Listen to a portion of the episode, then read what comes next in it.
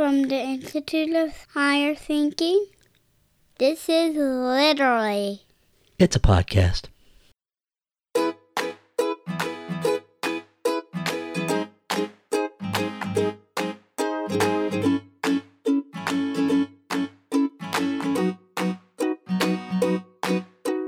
Welcome to Literally, the podcast where great writing meets guilty pleasure. For the last 12 days, we've been enjoying the 12 Days of Crystal, a chance for my podcast co host and partner, Crystal De to share what she's been reading while we've been on, you know, a little hiatus. That's right, it's been about a year since we did a podcast, and now all of a sudden we've dropped 12 in a row on you in 12 days. We're so, so glad for everyone that has taken the time uh, to rejoin us again and listen to what we have to say about books. We promise that in the future, literally is going to move forward and do some things a little bit differently, but uh, books with great writing and guilty pleasure will always be central to the main theme of what we're doing. So, in the meantime, let's talk about a book that Crystal hasn't read and why we're a little surprised by that.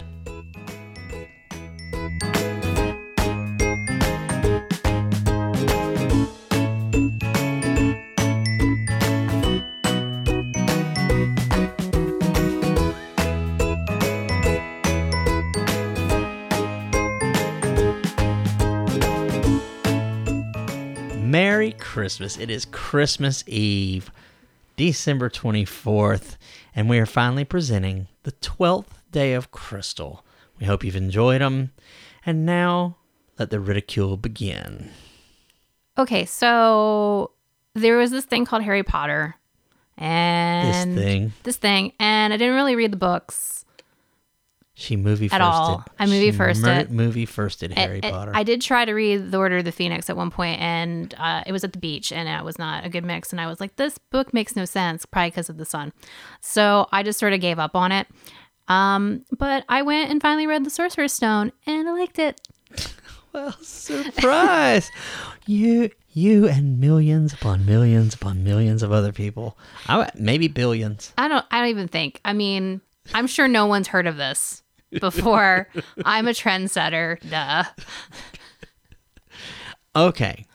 So, the coolest thing about the whole Harry Potter series to me was that if you read them as children's books, the person reading the book, the, the target audience was, was supposed to be about the same age as mm-hmm. Harry for every book. Yeah.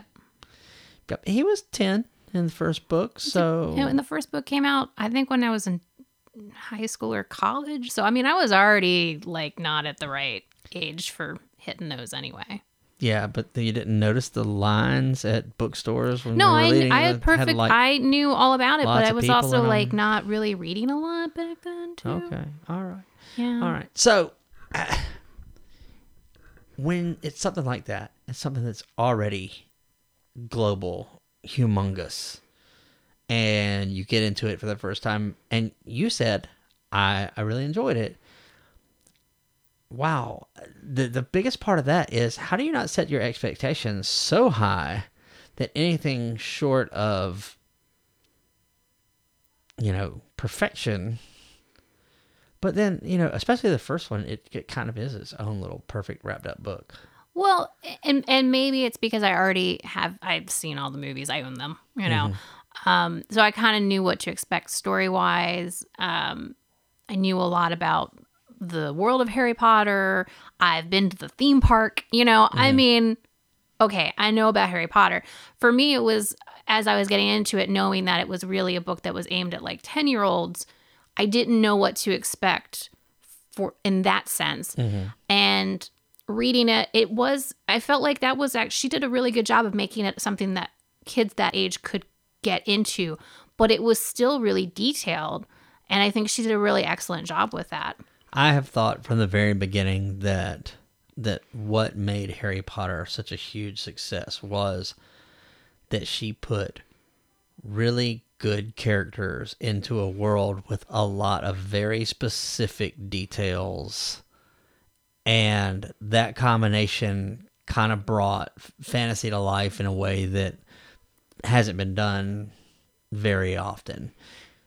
Just in the sense that because it it it also intersects with our world, the the mm-hmm. Muggle world, Right. you know, if you wanted kids to buy into it, even knowing that it was that it was pretend, that it was fiction, that was a, that's just a great recipe to have such relatable characters and such a specific world.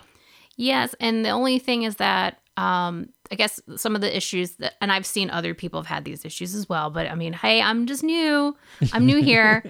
um, they the fact that like the kids don't bring the ones that grow up in the Muggle world don't bring Muggle things to Hogwarts with them. Mm-hmm. Like they could have totally blown people's mind with the Discman.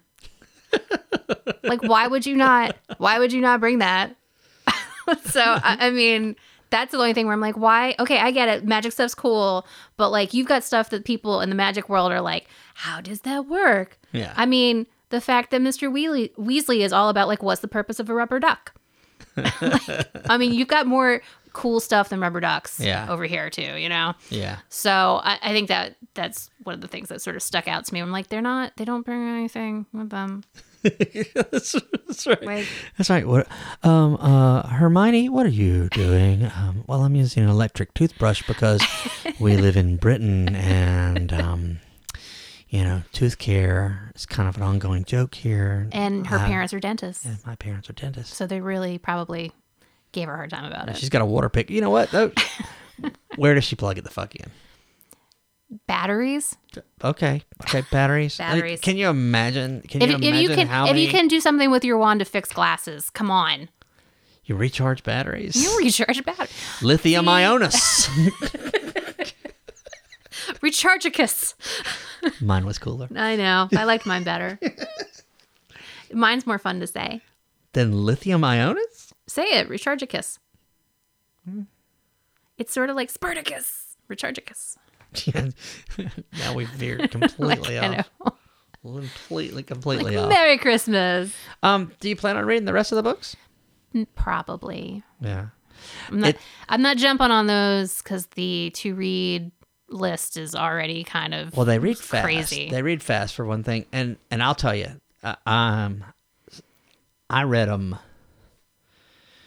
years and years ago when I was working at the Herald, and um, and it was just one of those things. I just picked I picked up the first one, and it was it was cute, and I really enjoyed it. And I read the second one, and I thought, okay, that that's pretty cute. I like it, but I can I could see a formula developing. What's really interesting about that series to me is that the third book is when Rowling starts treating those kids that are reading her books like, you know, again, she's not, it's not overshooting them by any stretch of the imagination. She still knows she's writing at that point kids' books, but she's given them, she's given them a lot of credit as readers, and she's not writing down to them, and. You've watched the movie, so it's no, it's no. There's a big tone shift that Yeah. starts with uh, Prisoner of Azkaban and continues on through the rest of the series. well puberty's hard yeah, that's It why yeah, it makes sense it is. But I mean, that's what I thought was really, what was really cool was you know when you when you're reading those books and you get to the third one and and Well, even if you look at the books on a shelf, they just get bigger as they go. And I, I thought that was an interesting choice too. Well, I also thought that you know I didn't really catch on to the whole Harry Potter phenomenon until the fourth book came out, and I didn't really understand. I saw this huge fourth book. I was the fourth book was the first one that anybody ever gave me, mm-hmm. And I said, "Well, I guess I have to read the first three to get to this." A lot of people are reading this stuff, and I and I read the first two, and I said, "These are very." Good books, but these are still kind of kids' books. I don't understand why so many adults are reading them. I read the third book and I was like, "Oh, okay, here we go. This is this is this is what it is now now it's got a lot of those interesting elements and that's also where the stories are less self-contained and more part of yeah. you know a, a single narrative that runs through the next four books five books i guess so yeah i think i think you'll actually enjoy if you decide to go through the others I, and I they read will. they read super fast I, there, I, I've got like 40 some ebooks to read, not counting the actual books I Well, have at got- home. So I'm like, I'm kind of bogged down at the moment. Mm-hmm. Well, guys, it's been the 12 days of Crystal. We spent a year away from you, and then we gave you 12 straight days of us talking about books. Rambling and rambling about Yes, books. if- You're welcome. Forgotten how much how much you wish we were better at this um this and how you're like, wow, I can't wait for them to not do another year of the show. What we are going to do is, hey, it's called literally because it can be literally whatever we want. We are going to continue to talk about books, but we're also going to find some new paths to go down. Um, we're going to try and release an episode every month, and we're working on some like bigger, more detailed, um, more detailed podcasts. Let you know more as it comes along, but we are planning beginning in February, not January, because hey, just doing these twelve is big pain. I'm the one who drove here. Yeah, that's true. I'm the one that has to. I'm the one that has to sit here and stare at these squiggly lines and figure out how to fix these things. but in February, and with some notice, we'll let you know that the new literally is coming down the pipe, and hopefully you'll be entertained. And no, we're not giving up on books. We'll definitely still be discussing books as well. Till then, I hope you have a great holiday, whatever you celebrate, even if it's the flying spaghetti monster, or if it's just a time when you just don't have to go to damn work. Yeah. Enjoy your Christmas tacos. That's right. Tacos are on your mind. They now, are. They they really are. We need to get some tacos. All right. Well, it's taco time for us. Happy holidays to you guys, and we'll see you in February. Bye. And so, from the Institute of Higher Thinking, that's it for this episode of Literally. Be sure and check us out at our webpage, literallyapodcast.com. You can also follow us on Facebook, where we are Literally a Podcast. Yeah, you can't get much more simple than that. On Twitter, we are at LAPC Twits. Over the next few months, we're going to be looking to grow and evolve literally. So if you'd like to be part of that on a volunteer basis, because we can't afford to pay anybody, um, let us know. Perhaps you'd like to be a contributor or help out maybe with some of the audio side of things. Uh, drop a line on our Facebook page where you can reach me at scott at literallyapodcast.com.